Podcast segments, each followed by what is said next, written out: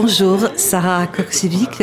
Voilà, on est content de vous recevoir sur le plateau de la Frama. Merci de me recevoir et de m'avoir invité. Vous êtes journaliste, vous êtes productrice du podcast Transfert, qui est un des podcasts les plus téléchargés euh, de France.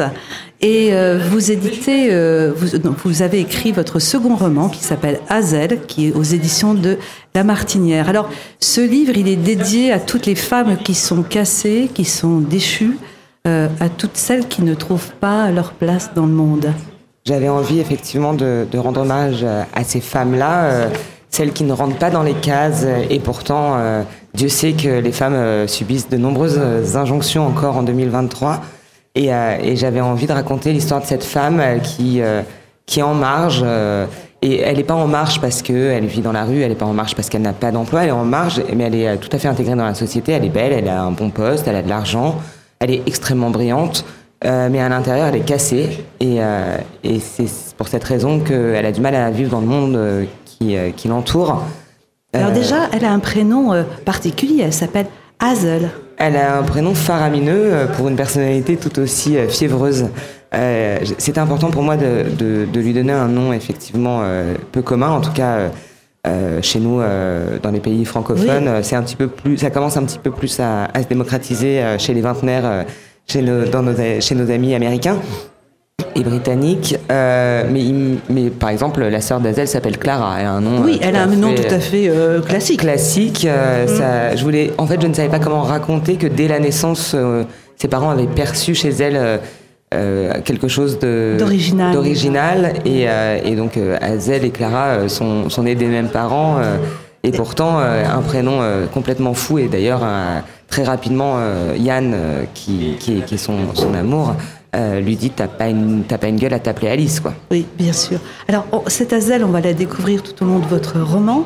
Alors effectivement c'est une fille cassée déjà euh, le lendemain de ses règles euh, elle a ce sang qui coule et elle dit j'ai cru mourir. Alors j'avais envie de raconter ce moment très alors une fois encore en 2023 je ne suis pas certaine que les petites filles soient aussi peu informées qu'on a pu l'être les générations euh, précédentes, mais, euh, oui, euh, tout ce sang, ça la, bouleverse. Ça la bouleverse, mais ça la fascine un peu aussi. le corps de la femme étant ce qu'il est, avec tout ce qu'il peut apporter au monde, c'est quand même rarement sans douleur et, sans, contrariété. Et, ce sang la fascine. Elle, et elle se rend compte qu'en fait, c'est cette sensation de, d'avoir envie de mourir, c'est peut-être tout ce qu'elle a cherché pour se, déjà, pour se, pour trouver la paix intérieure. Oui. Alors, on va voir effectivement ce sang euh, qui est un peu aussi le symbole de la mort, hein, quelque part. Donc, elle va, elle va pas s'auto-détruire. Elle se scarifie, elle se drogue, elle court euh, tous les bars et les boîtes de Paris. Euh, vraiment, c'est comme une descente aux enfers, mais elle est, mais elle, elle s'en sort elle, arrive à submerger quand même. On a l'impression qu'elle va se noyer à chaque fois. Et puis, euh, euh, il y a une rencontre, et notamment cette rencontre avec ce Romain, ce garçon, euh, qui est un garçon très, très, à la mode, c'est-à-dire, bon, voilà, les filles, moi, ce que je cherchais, c'est un plan cul, voilà ce qu'il dit. Et je rencontre Azel, et je ne pensais pas devenir amie d'une fille, et je, je deviens le grand ami de cette fille.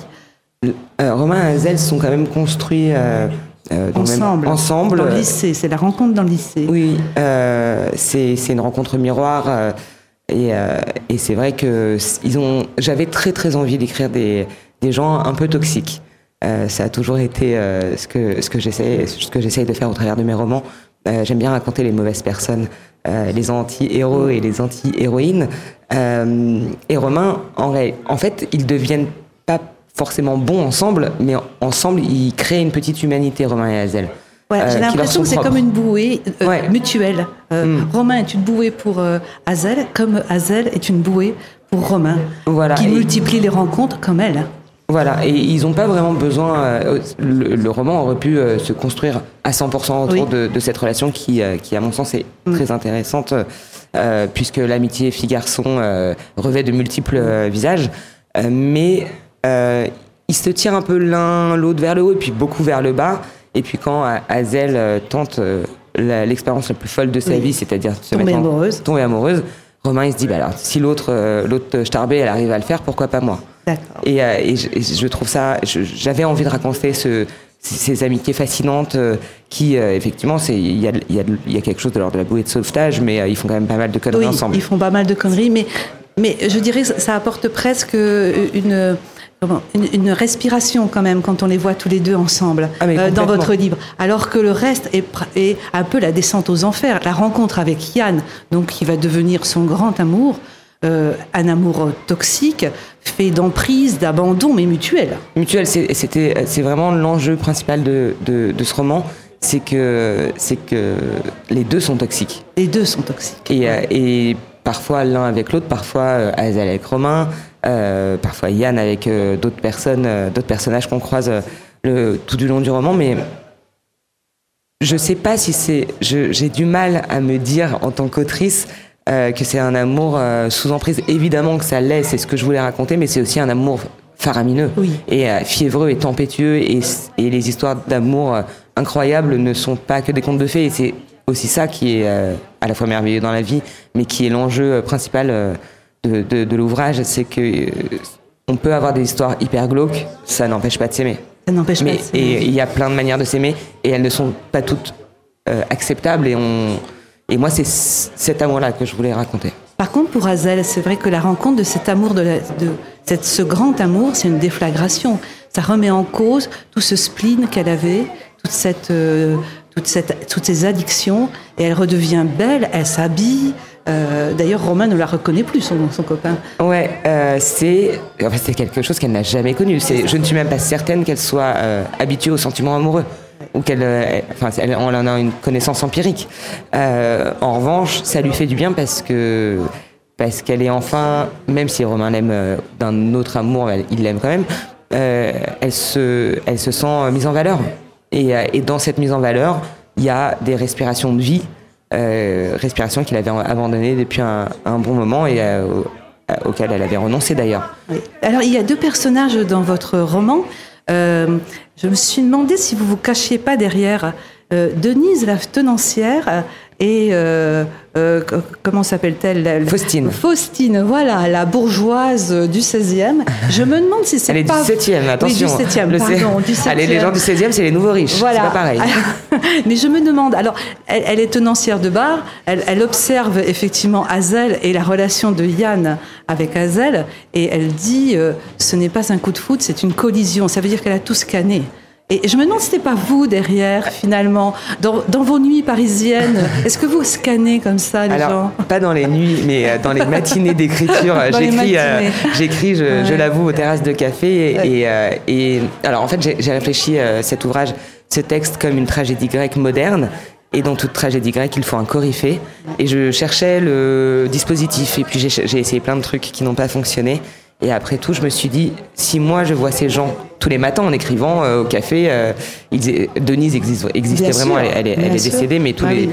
un personnage comme Roger, comme Faustine ou comme Palma, ces gens existent, on, on, on, les croise toute la journée. Et je me suis dit, si moi je les vois, ils me voient. Et c'est peut-être eux qui racontent le mieux nos existences. Et effectivement, c'était le, le, dispositif euh, qui a fonctionné euh, pour, euh, pour rentrer dans les codes de la tragédie grecque, euh, parce qu'à un moment donné, une histoire d'amour, et c'est tout le propos du livre, ce n'est qu'une question d'opinion et d'avis et de point de vue. Tout à fait. Alors, la fin, on ne la dira pas, parce qu'elle elle est très inattendue, et puis elle ressemble à Hazel, hein, qui est imprévisible tout au long de ce roman.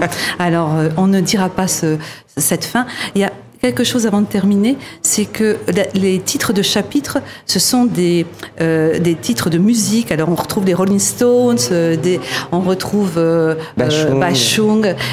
Est-ce que vous avez écrit en écoutant les musiques et, et ça, ça, vous donnait le fil de l'histoire, l'histoire vous l'aviez déjà et ces musiques sont venues vraiment les compléter? On a l'impression qu'il faudrait lire en même temps que les musiques que, que vous avez euh, écrit dans votre roman. Si j'ai bien fait mon travail, normalement, à la fin du roman, vous pouvez oui. relire la playlist oui, on du début à la fin et, et vous avez le déroulé de l'histoire. Et c'est complètement l'histoire. Voilà, c'est un peu euh, les deux. Moi, j'écoute beaucoup de musique, je, mm. je, je, baigne dans la musique depuis mm. toujours. Je suis, j'écoute beaucoup, beaucoup, beaucoup de choses très différentes. Et parfois le texte d'un morceau m'a inspiré, et puis parfois j'écrivais, c'est le cas pour le chapitre 11, le dernier chapitre où Romain s'exprime, où à la fin je me suis dit, ah non mais en fait c'est Clara Luciani qui va avec. Donc c'est un peu les deux, et la playlist est à retrouver sur le compte Spotify de la Martinière. Très bien. Alors on rappelle ce roman euh, tout à fait addictif, hein, c'est-à-dire que moi je l'ai pas lâché euh, du début jusqu'à la fin. J'ai dormi avec. Hazel chez la Martinière, euh, voilà, de Sarah Koskiewicz. Et puis on vous remercie. C'est un livre addictif avec une plume très acérée. et puis vous, vous, allez vous le régaler. Merci à tous et merci Sarah Koskiewicz. Merci beaucoup.